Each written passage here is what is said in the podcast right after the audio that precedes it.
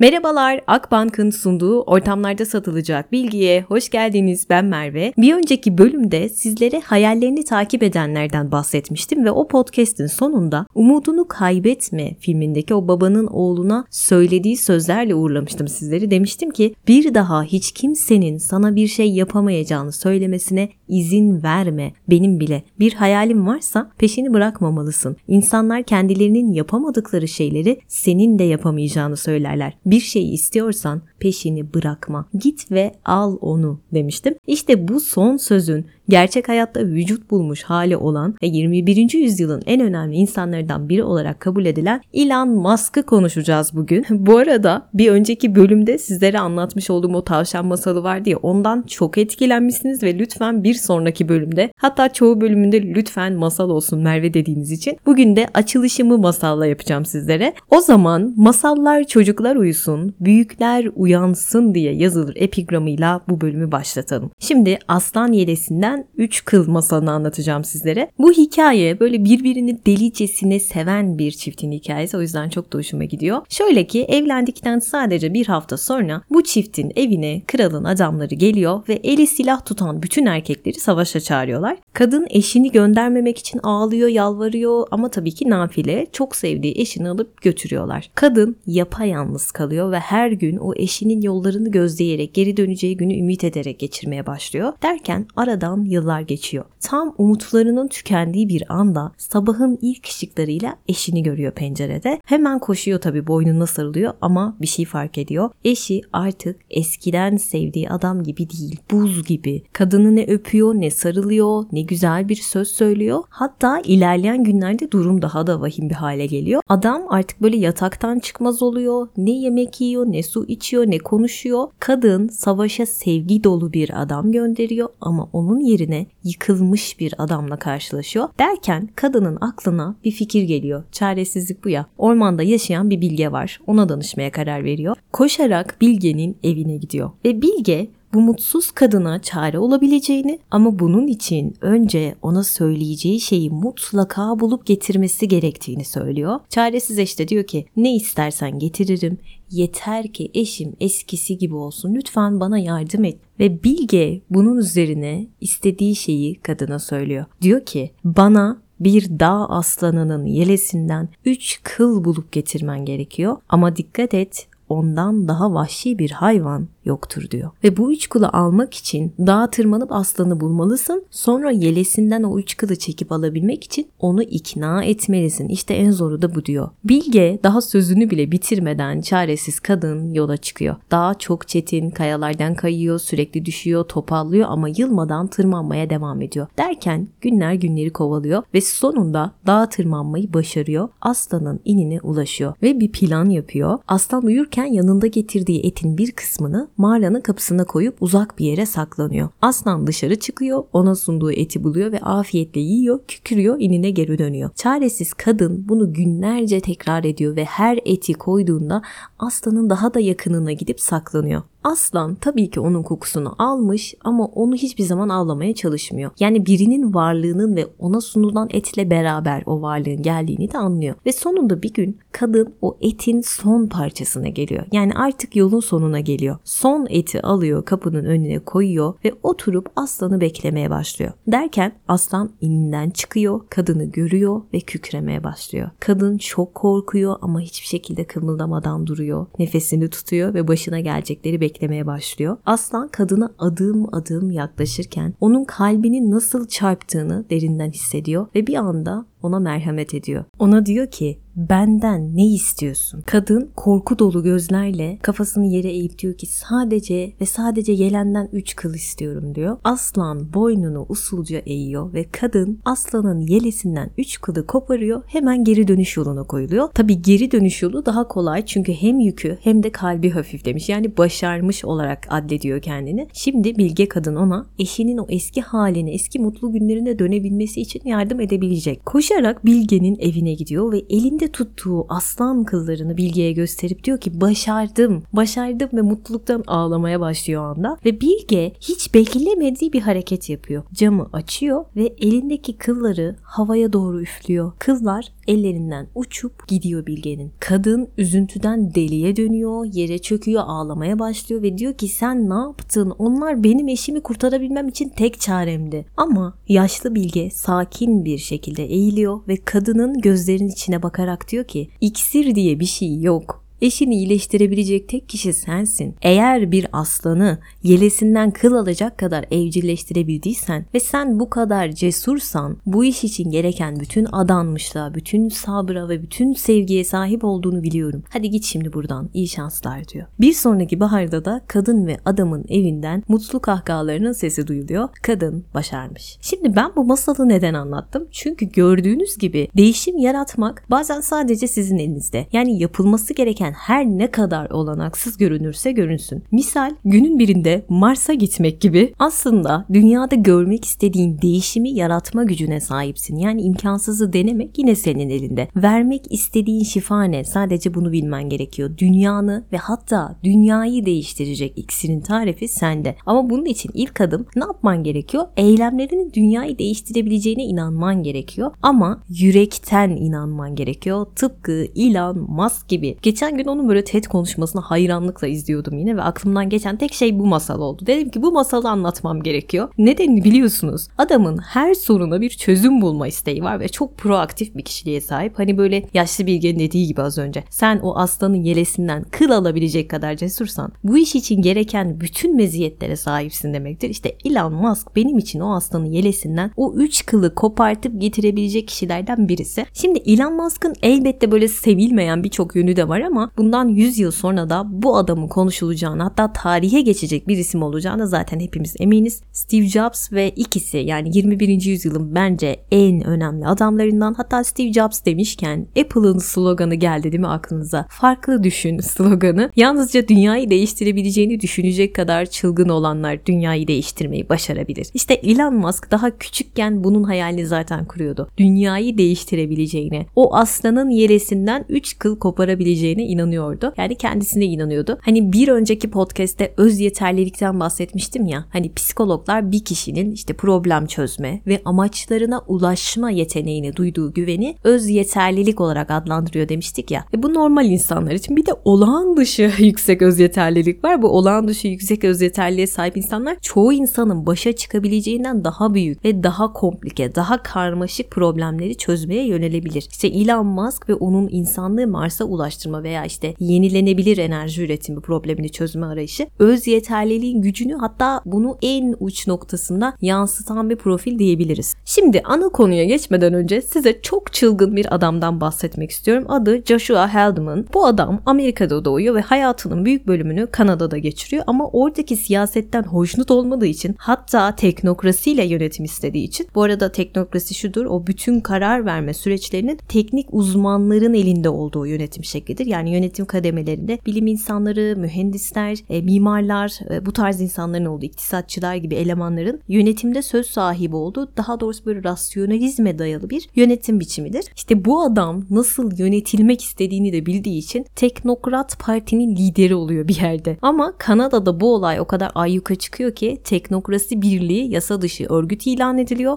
ve Haldeman görevinden istifa etmek durumunda kalıyor ve dört çocuğunu da alarak işin sonunda Kanada'yı terk ediyor ve Güney Afrika'ya yerleşiyor Haldeman. Aynı zamanda da bir pilot. Özel uçağı var. Güney Afrika'ya yerleştikten sonra yanında işte bir takım sandıklarla gelmiş ve bu sandıkların içerisinde ne var? Tek motorlu bir uçak var.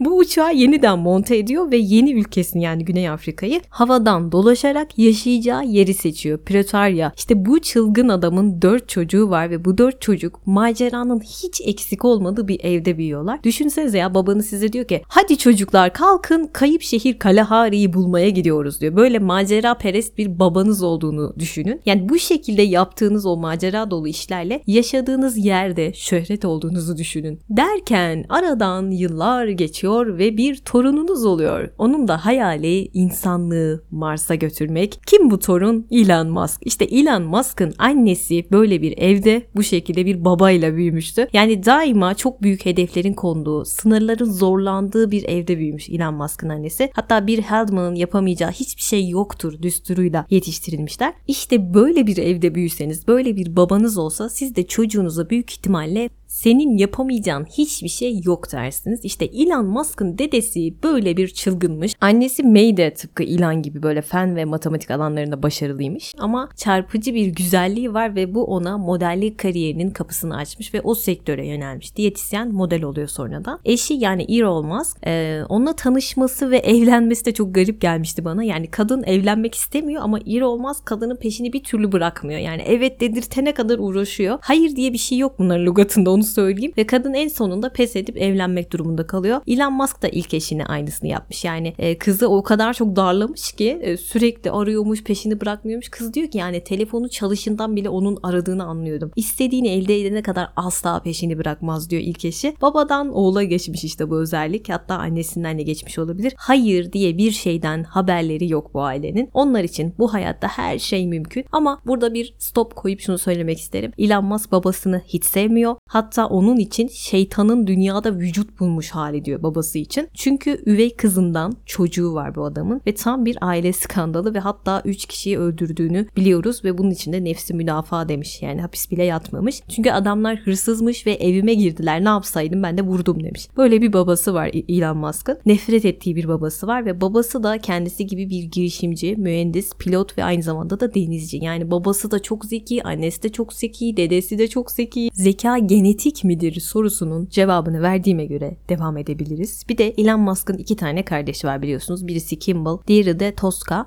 Şimdi Elon Musk daha böyle 5-6 yaşlarındayken bile aslında kendisinin farkında olan bir çocuk. Gerçekten çok tuhaftım diyor. Şimdi yani geçmişe dönüp baktığında çok tuhaf bir çocuk olduğunu söylüyor. Küçükken zaten deli olduğunu düşünüyormuş. Yani Elon Musk ara ara zaten böyle sorar ben deli miyim diye. Bazen toplantıyı kesip ben deli miyim diye sorduğu da olduğunu biliyoruz. Peki neden deli olduğunu düşünüyor? Çünkü 5-6 yaşındaki çocukları biliyorsunuz. Onlar hayal kurarlar, oyun oynarlar ama bu e, hiç kimseyle konuşmuyor. Sürekli kafasında bir şey var. Fikir üreten bir tip yani ve 5-6 yaşında bir çocuktan bahsediyorum. Zaten farklı olduğu aşikar yani ve yaşıtlarından daha ufak tefek boy olarak. Şu anda çok uzun boylu bir adam ama o dönem içerisinde böyle daha ufakmış ve hayatı boyunca çok sık zorbalığa maruz kalmış. Okulda çocuklar bunu sıkıştırırmış, dövermiş. Hatta bir keresinde merdivenlerden böyle sürüklemişler, bayıltana kadar dövmüşler. Yani o yüzden de hep saklanırmış dayak yememek için. Ya niye dövdüklerini gerçekten çok merak ettim ve çok içe dönük bir çocukmuş Elon Musk. Hatta o kadar içe dönükmüş ki hani bir soru soruyorsun cevap vermiyor. Sürekli bir şey düşündüğü için cevap vermiyor sana. O kafası başka bir yerde ve ailesi artık onun işitme engelli olduğunu düşünüyor ve doktora götürüyor. Doktor diyor ki hayır işitme engeli yok sadece farklı bir çocuk. O sürekli düşüncelere dalıp gidiyor demiş doktor ve dünyayla irtibatını koparıyor demiş. O yüzden daha ona 5-6 yaşındayken zaten dahi çocuk diyorlarmış. Ve İlan çok böyle sessiz sedasız bir çocuk ama aynı zamanda da bağımsız bir mizacı var. Şimdi ben işte dayak yiyen çok sessiz sakin bir çocuktan bahsediyorum anlatıyorum size. Belki hayalinizde şöyle bir şey canlanmış olabilir. Ay bu da ezikmiş ya. Hayır öyle değil. Yani adam çok farklı bir kafa yaşıyor. Çok bağımsız bir mizacı var ve bu çocukluktan belli olan bir şey zaten. Mesela 6 yaşındayken yaptığı bir olay beni çok etkiledi. Şöyle ki kuzeninin doğum günü var ama anne babası gitmesine izin vermiyor. O da tamam diyor okey ama kapıyı çarpıp çıkmış ve 4 saat yürümüş. 6 yaşında 4 saat yürümüş. Tek başına o partiye gitmiş. 16 kilometre yol yürümüş ya ya 6 yaşında. İnada bakar mısınız? 3. sınıfa geldiğinde de zaten hani yaşadığı kent Pretoria, Güney Afrika'da. Oradaki bütün kütüphanelere gitmiş zaten. Gitmediği kütüphane yok. Okumadığı kitap zaten kalmamış. Hatta günde 10 saat kitap okuyormuş Elon Musk ve bunun çok normal bir şey olduğunu söylüyor. Hala aynı şeyi söylüyor. Ne var ki diyor günde 10 saat kitap okumak çok normal bence. Öyle diyor yani. Hatta en sonunda artık kütüphanelerde okuyabileceği bir kitap kalmamış. Hepsini tüketmiş ve kütüphane müdürüne gidip demiş ki lütfen yeni kitaplar getirin okuyabileceğim bir kitap kalmadı. Fakat bu isteği gerçekleşmeyince o da tabii ki yine bir çözüm yolu bulmuş. Demiş ki okey o zaman ben de ansiklopedi okurum. Britannica ansiklopedilerini okumaya başlamış. O kadar kitap bağımlısı ki şöyle de bir olay geçmiş başlarından. Bir gün bir alışveriş merkezi gibi bir yerdeler. Elon Musk kayboluyor. Diyorlar ki nerede bu çocuk nerede bu çocuk? Sonra kardeşi diyor ki Kimball kesin diyor bir kitap evinde falandır. Oralara bakalım. Gerçekten de gidiyorlar. Elon Musk bir kitap reyonunda yere çökmüş böyle bir trans halinde kitap okuyor. Çocuk daha yani. Orada buluyorlar. Peki neler okuyordu Merve demiş olabilirsiniz. Şöyle özetleyebilirim. Jules Verne zaten bu beni hiç şaşırtmadı. Tolkien okuyor. Buna da şaşırmadım. Hep böyle yeni yeni dünyaların olduğu kitaplar. Olmazların oldurulduğu kitapları okuyor. Dikkat edin. Ve en sevdiklerinden biri de Otostopçunun Galaksi Rehberi. Buna da hiç şaşırmadınız biliyorum. Ben de şaşırmadım. Bu kitapta zaten böyle işte yer kürenin aslında bir bilgisayar olduğunu ve birisi tarafından tasarlandığını öğrenen birinin hikayesi var. İşin enteresanı bu kitabı 12 yaşında okumuş ve anlamış. Hani okumasını geçtim anlamış ve diyor ki hani bu kitap bana böyle en zorlu bölümlerin kolayca aşılamayacağını daima çalışmam gerektiğini öğreten bir kitap oldu demiş. Diğer önerdiği kitapları Instagram'dan eklemeyi düşünüyorum çünkü podcast bitmeyecek hepsini anlatırsam. Şöyle ki hani hepsinin ortak bir noktası var benim gördüğüm. O da şu ki dünyayı bekleyen bir felaket var ve birileri bir şey yapmalı. İnsanlığı kurtarmak için birileri bir harekete geçmeli. İşte bu okuduğu kitaplar ve kitap kahramanlarının da etkisiyle aslında onda bu dünyayı kurtarma vizyonunun şekillendiğini göreceksiniz. Ve hatta ne kadar meraklı bir insan olduğunu da göreceksiniz. Hani annesi demiş ya Elon Musk için hep zaten böyleydi. Küçükken de böyleydi. Her şeyi keşfetmek isteyen, her şeyi bulmak isteyen, her şeyi bilmek isteyen bir çocuktu demiş. İşte okuduğu kitaplarda da zaten bu var. O 10 saat kitap okumasının altyapısında aslında o merak duygusu yatıyor. Hatta 9 yaşındayken o Britannica ansiklopedisini okumasıyla ilgili söylediği sözler benim çok hoşuma gider her zaman. Diyor ya neyi bilmediğiniz hakkında hiçbir fikriniz yok. Aslında her şeyin orada olduğunun farkına varıyorsunuz diyor okuduktan sonra. Peki bu kadar çok şey okuyor da nasıl aklında tutuyor derseniz e, bunu soranlarınız mutlaka vardır. Hatta podcastlerinde konuşuyorum Merve diyenleriniz var. Çok tatlısınız. Cevap veriyorum evet tutabiliyor ama sırf buna ayrı bir podcast gelir öyle söyleyeyim. Yani kısaca söyleyecek olursam sıkı tutunun o ansiklopedinin maddeleri var ya onların hepsini ezbere biliyormuş ve podcast'i durdurup şu an bir köşede ağlayasınız geldi biliyorum. E, benim de. Hatta öyle ki hani nasıl öğrendiğiyle ilgili şunu söyleyebilirim. Elon Musk 6 ayda öğrenilebilecek bir yazılım dilini sadece 3 günde öğrenmiş. Bence Elon Musk artık böyle öğrenmeyi öğrenmiş dediğimiz kişilerden. Hatta bu konuyla alakalı da şöyle bir açıklaması var. Diyor ki bilgiyi anlamsal bir ağaç olarak görün. Bu ağacın yaprakları detaylardır yani bilginin detaylarıdır. Bu ağacın dalları o öğreneceğiniz konunun temelleridir diyor. Yani bir konunun tüm detaylarını öğrenmeye başlamadan önce konunun temel prensiplerini öğrendiğinizden emin olun önce diyor. Çünkü eğer bu temel prensipleri öğrenmezseniz o detayları asacağınız bir yer bulamazsınız diyor. Ve bunların arasında bir ilinti kuramazsınız diyor. Yani bunların arasında o bağlantı kuramazsanız eğer bir takım şeyleri hatırlamanız çok zor olacaktır. O yüzden o yeni öğrenilen bir bilgiyi hatırlamanın en güzel yolu o bilgiyi zaten bildiğiniz bir şeyle ilişkilendirmektir diyor. Alın size Elon Musk'tan öğrenme taktiği. Mesela daha küçükken kız kardeşi Elon Musk'a diyor ki abi ay dünyaya ne kadar uzak sence diyor. Elon Musk da hani ay kardeşim şu kadar uzak demiyor da bildiğiniz böyle ölçümlerle en ince ayrıntısına kadar cevap veriyor ve herkes şok. Derken böyle 10-11 yaşlarında artık iyice bilgisayarlara merakı zaten artmış bir durumda. 11 yaşında babasına diyor ki baba ben hani daha ileri bir düzeyde bilgisayar öğrenmek istiyorum. Bana bir kurs bir şey bul yani. Babası da yakınlarda bir üniversitenin bu konuda bir eğitimi olduğunu öğreniyor. Neyse Elon Musk'ı alıyor yanına götürüyor oluyor. Diyorlar ki bu çocuk 11 yaşında hani çok küçük değil mi bunları öğrenmek için? Bir şekilde Elon Musk içeri giriyor. Babasıyla da kardeşi Kimball dışarıda onu bekliyorlar. Derken herkes çıkıyor teker teker ama Elon Musk yok. Babası tabii merak ediyor. İçeri bir giriyor. Elon Musk karşısına o kocaman adamları, eğitmenleri almış. Onlarla çok güzel bir şekilde sohbet ediyor. İşte bilgisayarların programlama dilinden, bilgisayarlardan daha 11 yaşında koca koca adamlarla konuşabiliyor. Babası da bunu görünce tabii ki gururlanmıştır ama bir şok da geçiriyor. Eğitmenlerden biri de babasına diyor ki böyle kocaman gözlerle beyefendi bu çocuğa hemen bir bilgisayar almanız gerekiyor diyor. Ve ondan sonra zaten bilgisayarın kullanma kılavuzunu okumuş, hatmetmiş. Onu da okuyup ezberlemiş. E, bu noktada şunu söylemek isterim. Yani Elon Musk bence çok e, şanslı da bir çocuk. Evet aile açısından şanssız o okey ama kendinin farkında olan bir çocuk. Yani ne, neler yapabileceğini biliyor ve bunun da otoriteler tarafından desteklenmiş olması o noktada büyük bir şans diye düşünüyorum ben. Ama bence şu an hani 5 çocuğu için sadece 5 çocuğu için özel bir okul açtı ya Yıldızlara Doğru okulun adı da çok iyi. Burada not sistemi yok. İşte diyor ki bazı çocuklar müzik sever bazısı dil sever yani yeteneklerine tutumlarına göre eğitim almalarını istiyorum ben çocuklarımın diyor. Geleneksel eğitime inanmıyorum diyor yani o yüzden kendi okulumu kurdum diyor. Neden bunu söylüyorum? Dikkat ettiyseniz dünyada pek çok zengin insan var. Hepsinin de çocukları bir şekilde okula gidiyor ama geleneksel sisteme uyarak çocuklarını okula gönderiyorlar. Hangisi şunu demiştir ki ya ben bu sistemi beğenmiyorum. Gidip kendime bir okul açacağım sırf çocuklarım için bu kadar zengin olup diyorum. Dikkat ettiyseniz yine bir çözüm odağı var. Tıpkı dedesinin o yönetim sistemini beğenmeyip gidip ben teknokrasiyle yönetilmek istiyorum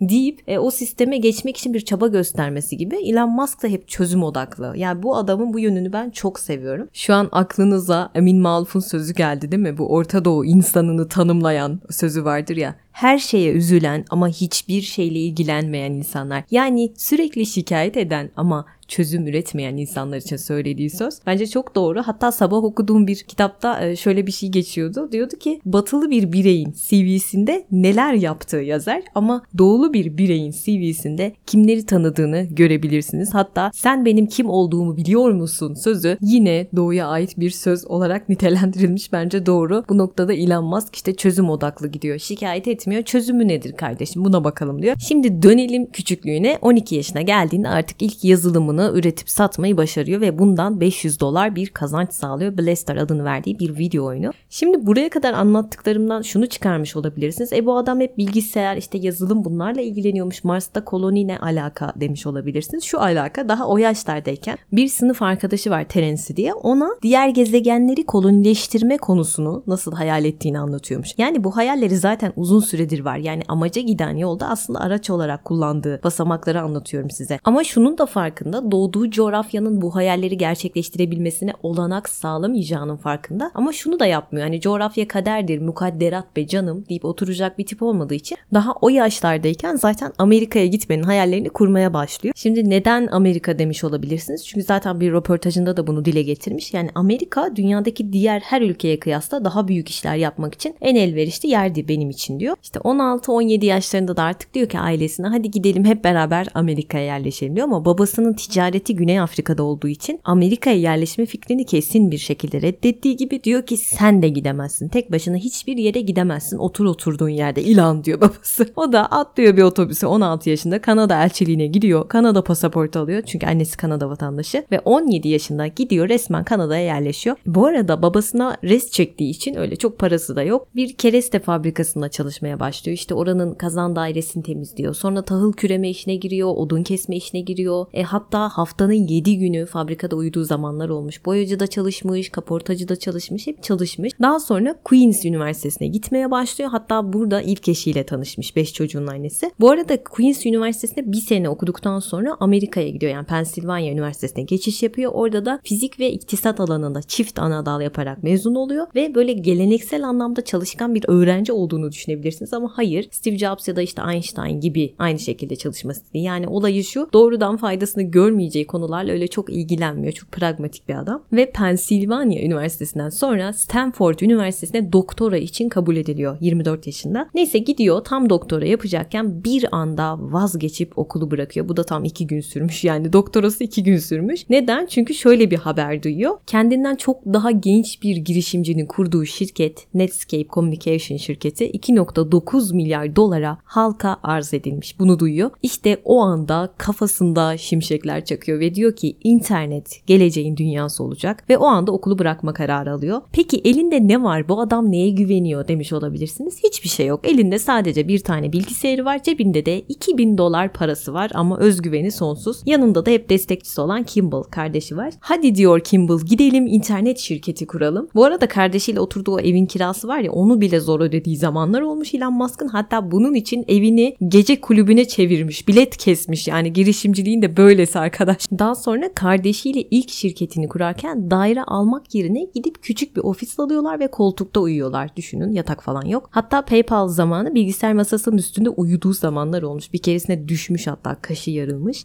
Çünkü 20 saat 22 saat aralıksız çalıştığı için artık uykusuzluktan masadan düşüyor. Masada uyuyor ya o kadar yani saplantılı bir şekilde çalışıyor. Bunun dışında hani yardım derneklerinde duş aldığı zamanlar olmuş. Zaten diyor bir tane bilgisayarımız vardı diyor. Haftanın 7 günü aralıksız kodlama yapıyorduk diyor. Şimdi belki şunu düşünmüş olabilirsiniz. Ya bu adamın niyeti de işte bir şirket kurup onun başarılı olmasını beklemek. Belki bunu düşünmüş olabilirsiniz. Kafasında o var diye. Hayır. Hatta bunun içinde diyor ki Elon Musk. Yani bir şirket kurup onun başarılı olmasını beklemek cam yiyerek bir uçuruma bakmak gibidir demiş. Yani neden peki bu kadar çalışıyor bu adam? Ne yapacak bu kadar parayı? Derdi ne demiş olabilirsiniz. Onun derdi aslında bana bu podcast'i yaptıran şey. Elon Musk diyor ki dünyada zaten bir sürü negatif şey var. Yani dünyanın her yerinde e, her gün çok korkunç şeyler yaşanıyor ve her zaman çözülmesi gereken bir dolu sorun var ve daima daima sizi aşağı çekecek olaylar yaşanıyor. Tavşan hikayesini hatırlayın bir önceki podcast'teki. Ama hayat yalnızca acınası bir problemin ardından diğerini çözmekten ibaret olamaz. Yani tek şey bu olamaz. Size ilham vermesi gereken bir şeyler olmalı. Sabah uyanmanızdan ve insanlığın bir parçası olmanızdan minnet duyacağınız bir şeyler olmalı bu hayatta. İşte o yüzden bu şirketleri açtım demiş. Ve şu sözü de çok anlamlı bence. Eğer bir şey yeterince önemliyse onun için gayret göstermelisiniz. Ve olası sonuç başarısızlık olsa bile bu gayreti göstermelisiniz diyor. Bence bu sözleri çok anlamlı. Şimdi dönelim kardeşiyle beraber şirket kurma çabalarının olduğu 1994 yılına. Kardeşi Kimball'la beraber Zip2 adını verdikleri bir network kurmaya çalışıyorlar. Bunun için de babalarından 28 bin dolar borç alıyorlar ve kuruyorlar. Burada önemli olan şey şu aslında yani ilan internetin hayatımıza nasıl bir hızla gireceğini kestirdi, öngördü. Yani bu girişimcilikte en önemli şeylerden birisi değil midir? O fırsatı görebilmek. Hatta o günler için şöyle bir anısı var. 1995 yılında girişimimizde diyor fon bulmaya çalışıyorduk ama iletişime geçtiğimiz risk sermayedarlarının çoğu internetin ne olduğunu bile duymamış. Yani hayatlarında bundan haberleri yok. Düşünsenize internetin ne olduğunu bile bilmeyen insanlardan girişiminiz için bir destek talep ediyorsunuz ve risk sermayedarı olmalarını istiyorsunuz. Gerçekten kulağa çılgın geliyor düşününce. E tabii şimdi işler çok kolaylaştı ve hatta jet hızına ulaştı. İnternet sayesinde artık her şeyin bir dijital çözümü var. Mesela Akbank'ın Kobi hareketinin sunduğu dijital çözümler. Akbank'ın Kobilere sunduğu desteği biliyorsunuz ve bu desteği dijital çözüm kısmında da sağlıyorlar. Şöyle Akbank'la Kobiler işlemlerini tek ekranda ve çok hızlı bir şekilde çözebiliyorlar. Şahıs firması sahipleri bütün hesaplarını Akbank mobilde aynı yerden görebiliyorlar, kolayca yönetebiliyorlar. İşte nakit akışı özeti olsun, finansal takvimleri olsun bunları istedikleri zaman o ekrandan inceleyip halledebiliyorlar ve planlanmış işlerini de mobil üzerinden takip edebiliyorlar. Ayrıca şöyle bir kolaylık da var. Hesaplar arası geçiş özelliği. Yani diyelim ki hem bireysel hem de kurumsal hesabınız var. İkisinin arasında tek tuşla hızlıca geçiş yapabiliyorsunuz. E daha ne olsun? Hadi devam edelim. Şimdi dönelim Musk'ın ilk işine Zip2'ya. Sizce bu iş hemen mi karşılığını almıştır? Tabii ki de hayır. Tam 4 sene sonra Elon Musk ve kardeşi bu işin geri dönüşünü aldılar. 4 sene sonra bunu 307 milyon dolara sattılar ve buradan 22 milyon dolar kazandı Musk. Ve 28 yaşında milyoner oldu ve hemen bu işin bir sonraki adımını planlamaya başladı. Başka biri olsa parasıyla gayrimenkul alır ne bileyim arabalar falan alır. Yani bir köşede ölene kadar belki sefa sürebilirdi ama bu onun için şöyle bir şeymiş. Diyor ki yani bir sahilde uzanıp hiçbir şey yapmama fikri bana çok korkunç geliyor. Herhalde bunu yapsam deliririm ve çok ağır ilaçlar kullanmam gerekir diyor Musk bunun için. Şimdi gelelim esas mevzuya. Bir yerde demiş ki hayatınızda neyi başarmak istediğinizi düşünürken hep kendi kendinize şu soruyu sorun. Geleceği en çok ne etkileyecek? Çözmemiz gereken sorunlar ne? İşte Elon Musk böyle adım adım amaca giden yolda araçlarıyla yola devam ederken karşısına bir de PayPal olayı çıkıyor. PayPal'ı biliyorsunuz dünyada yaklaşık 200 ülkede kullanıldı. Online ödeme sistemi bir devrim niteliğinde. Bunu da Elon Musk başarıyor ve oradan da payına 165 milyon dolar düşüyor. Kazancı katlanıyor. İlk kazancı hatırlayın 500 dolardı 12 yaşında. Sonra 22 milyon dolar sonra 165 milyon dolar. E ne yapacak peki şimdi bu kadar parayı? Az önce işte çözmemiz gereken sorunlar var diyen bir adam. Bu muydu sorunu demiş olabilirsiniz. Şöyle ki aslında dediğim gibi bütün bunlar onun gerçek amacına ulaşabilmesi için sadece bir basamaktı. Başlangıçtan beri diyorum ya yani bir problem var ve onu çözme isteği var bu adamda diye. Yavaş yavaş oraya doğru gidiyoruz şimdi. Küresel iklim değişikliğine çok fazla kafa yorduğunu zaten biliyorsunuz. E ve zaten bu adamı diğerlerinden ayıran özelliği de bu değil mi? İnsanlığın geleceğini dert etmesi. Hani Zuckerberg bizden işte internete bebeklik fotoğrafınızı yükleyin falan diye beklerken hatta seçim sonuçlarını bile manipüle ederken bu işe karıştırırken Musk o seçim sonucuyla gelen adamın danışmanlığından istifa etmiş birisi. Neden? Çünkü Trump Amerika Birleşik Devletleri'nin iklim anlaşmasından çıkacağını açıkladığı için Musk dedi ki ben senin danışmanın değilim artık. Neyse dönelim bu parayla ne yapacağına. Yani onun kadar zeki bir girişimci olan Steve Jobs hep aynı sektörün içerisinde kaldı hatırlıyorsunuz. Maksimum eğlence sektörüne geçti Pixar'la. Yani risk almadı bunu demeye çalışıyorum ama Elon Musk belki hiç kimsenin cesaret edemeyeceği bir riske bulaştı ve tüm parasını insanlığın geleceği uğruna harcamaya karar verdi. Şimdi zenginin malı züğürdün çenesini yorar hesabı sürekli paralardan bahsediyorum ama mecburum yani Elon Musk anlatıyorum. Toplam 180 milyon doları var ve bununla ne yapacak? Podcast'ın tam burasına Eminem'in Lose Yourself şarkısı bence çok iyi giderdi. Hani o şarkıda diyor ya eğer tek bir deneme şansın varsa ya da istediğin her şeye bir anda sahip olmak için tek bir fırsatın onu değerlendirir miydin diyor Eminem. Elon Musk tam olarak bunu yapıyor. NASA'nın Mars'a gitmek gibi bir niyetinin olmadığını öğreniyor ve çok büyük hayal kırıklığı yaşıyor. Olsun diyor ya ben o zaman oturayım da bir maliyet hesabı yapayım diyor. Bakın adam asla vazgeçmiyor. NASA diyor ki kardeşim Mars'a falan gitmeyeceğiz öyle bir amacımız yok. Olsun diyor ya ben bir maliyet çalışayım. yani onun başarısının sırrı bu bence. Çünkü hayır diye bir şey yok onun hayatında. Bu arada hep çalışma masasında da bir maketten roket dururmuş Musk'ın. Neyse yaptığı fizibilite sonrası şunu fark ediyor. Asıl problem teknolojik fizibilite değil yani maliyet sorunu var. Çünkü roketler yörüngeye oturabiliyor ama çok pahalı olan bu roketleri yeniden kullanmak mümkün değil. Yani Musk aslında şunu söylemeye çalışıyor. Çok sık yaptığı bir karşılaştırmadır bu. Ya bu durumu şuna benzetiyor. Diyor ki Atlantik Okyanusu'nu geçtikten sonra her seferinde bir Boeing 747'yi çöpe attığınızı düşünün diyor. Böyle bir maliyet. Yani bu noktada ne yapması gerekiyor? Gidiyor tamam maliyet çalışıyor, fizibilite çalışıyor, ne yapacağını çalışıyor ama bunun dışında da roket biliminin ders kitaplarını okumaya başlıyor ve daha sonra düşük maliyetli bir roket bulurum umuduyla da Rusya'ya gidiyor. Ama Ruslar diyor ki yani bu söylediklerin çok olanaksız. Yani olmaz mümkün değil deyip adamı geri çeviriyorlar. Elon Musk ne yapıyor? Ya tamam lanet olsun ya bu iş olmayacak demek ki Mars'a falan gidemeyeceğim deyip oturmuyor. Kendi roketini kendi tasarlıyor. Yani inanabiliyor musunuz? Çok uç bir adam bu ya ve kendi cebinden 100 milyon dolarını koyup SpaceX'i kuruyor ve birçok kez kullanılabilecek roketlerin üretimini mümkün kılıyor. Hani SpaceX'i kurarak. Hani dedi ya Boeing 747'yi çöpe atmak gibi. Çözüm üretti yine farkındaysanız. Yani diyor ki NASA insanlığı Mars'a götürmeyecekse okey bunu ben yaparım diyor. Peki bu adamın derdi ne Mars'ta? Yani Mars'tan ne istiyor? Neden orada bir koloni kurmak istiyor? Şöyle ki bir kere dünyaya en çok benzeyen gezegen olduğu için bir de dünyanın kaynaklarının artık tükendiğinin farkında, sonsuz olmadığının farkında daha doğrusu ve bir gün biteceğini biliyor bu kaynakların. Yani insanoğlunun aslında bir yerde kendi ayağına sıktığının idrakında Elon Musk. Yani insanlık kendi kendini yok edecek. Ben de buna karşı bir B planı yapmalıyım derdinde. İşte bütün bunları yaparken bir taraftan da dünyanın böyle son kullanma tarihini uzatmak için bir taraftan da böyle enerjinin hem üretiminin hem de tüketiminin iyileştirmesinin yollarını arıyor. Yani derdi temiz enerji üretimi. Tabii ki yine bir çözümü var. Evlere güneş panelleri takılmasının hızlandırılmasının yollarını aramaya başlıyor. Bunun için de kurduğu bir şirket var Solar City.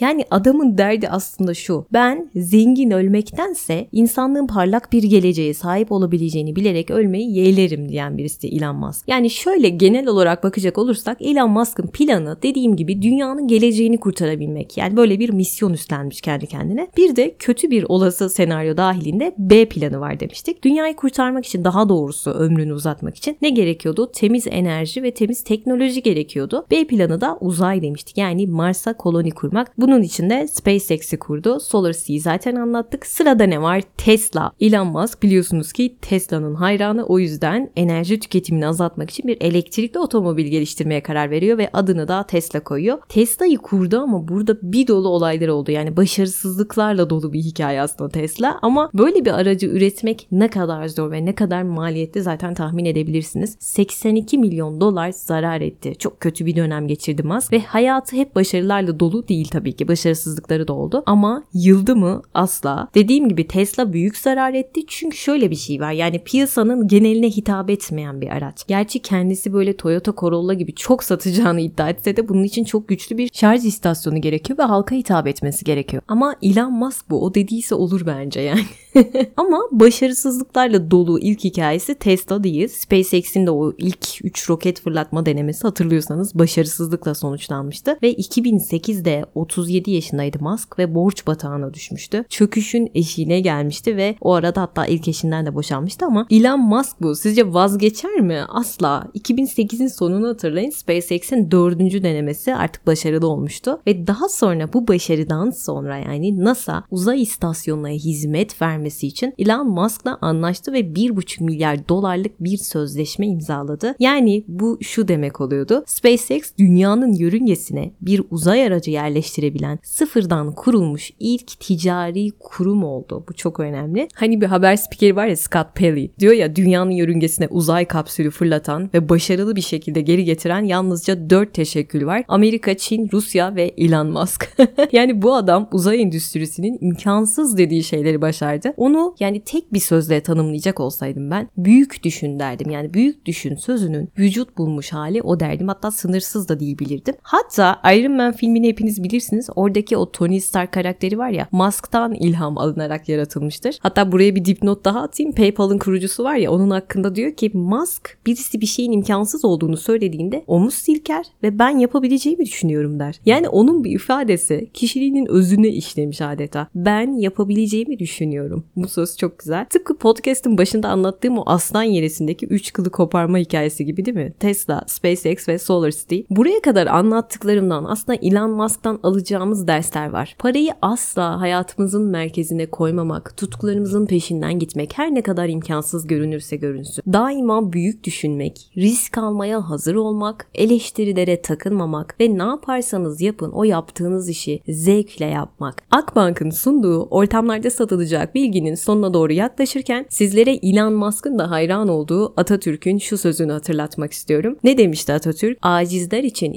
imkansız, korkaklar için inanılamaz gözüken şeyler kahramanlar için idealdir. Ve Elon Musk'ın Anıtkabir'den paylaştığı fotoğrafının altına yazdığı atamızın şu sözünü de tekrar hatırlatmak istiyorum. Eğer bir gün benim sözlerim bilimle ters düşerse bilimi seçin. Biliyorsunuz Ay'a gidilmesinden yıllar sonra bile Suudi Arabistan'da bu yolculuğun gerçek olmadığı hatta böyle bir yolculuğun asla yapılamayacağı üniversitelerde okutuluyordu düşünebiliyor musunuz? Ama o sıralarda Nazım Hikmet yani 1959 senesinde bırakın Ay'ı daha da ötelere gidilebileceğinin şiirini yazmıştı. Ay'a gidilecek demişti hatta daha da ötelere gidilebilecek teleskopların bile göremeyeceği yerlere ve devam etmişti. Mars'a giden Kozmos gemisinde turistler yeryüzüce yazılmış şiirler okuyacak. Her sözü beste beste, renk renk, kat kat açarak en sırrı çekirdeğe ulaşabilecekler demişti Nazım Hikmet. Şimdi Elon Musk'ın yaptıklarına ve yapabileceklerine bakıyorum ve bu insandan alabileceğimiz ne kadar çok ders var. Tekrar tekrar düşünüyorum ve onun sözleriyle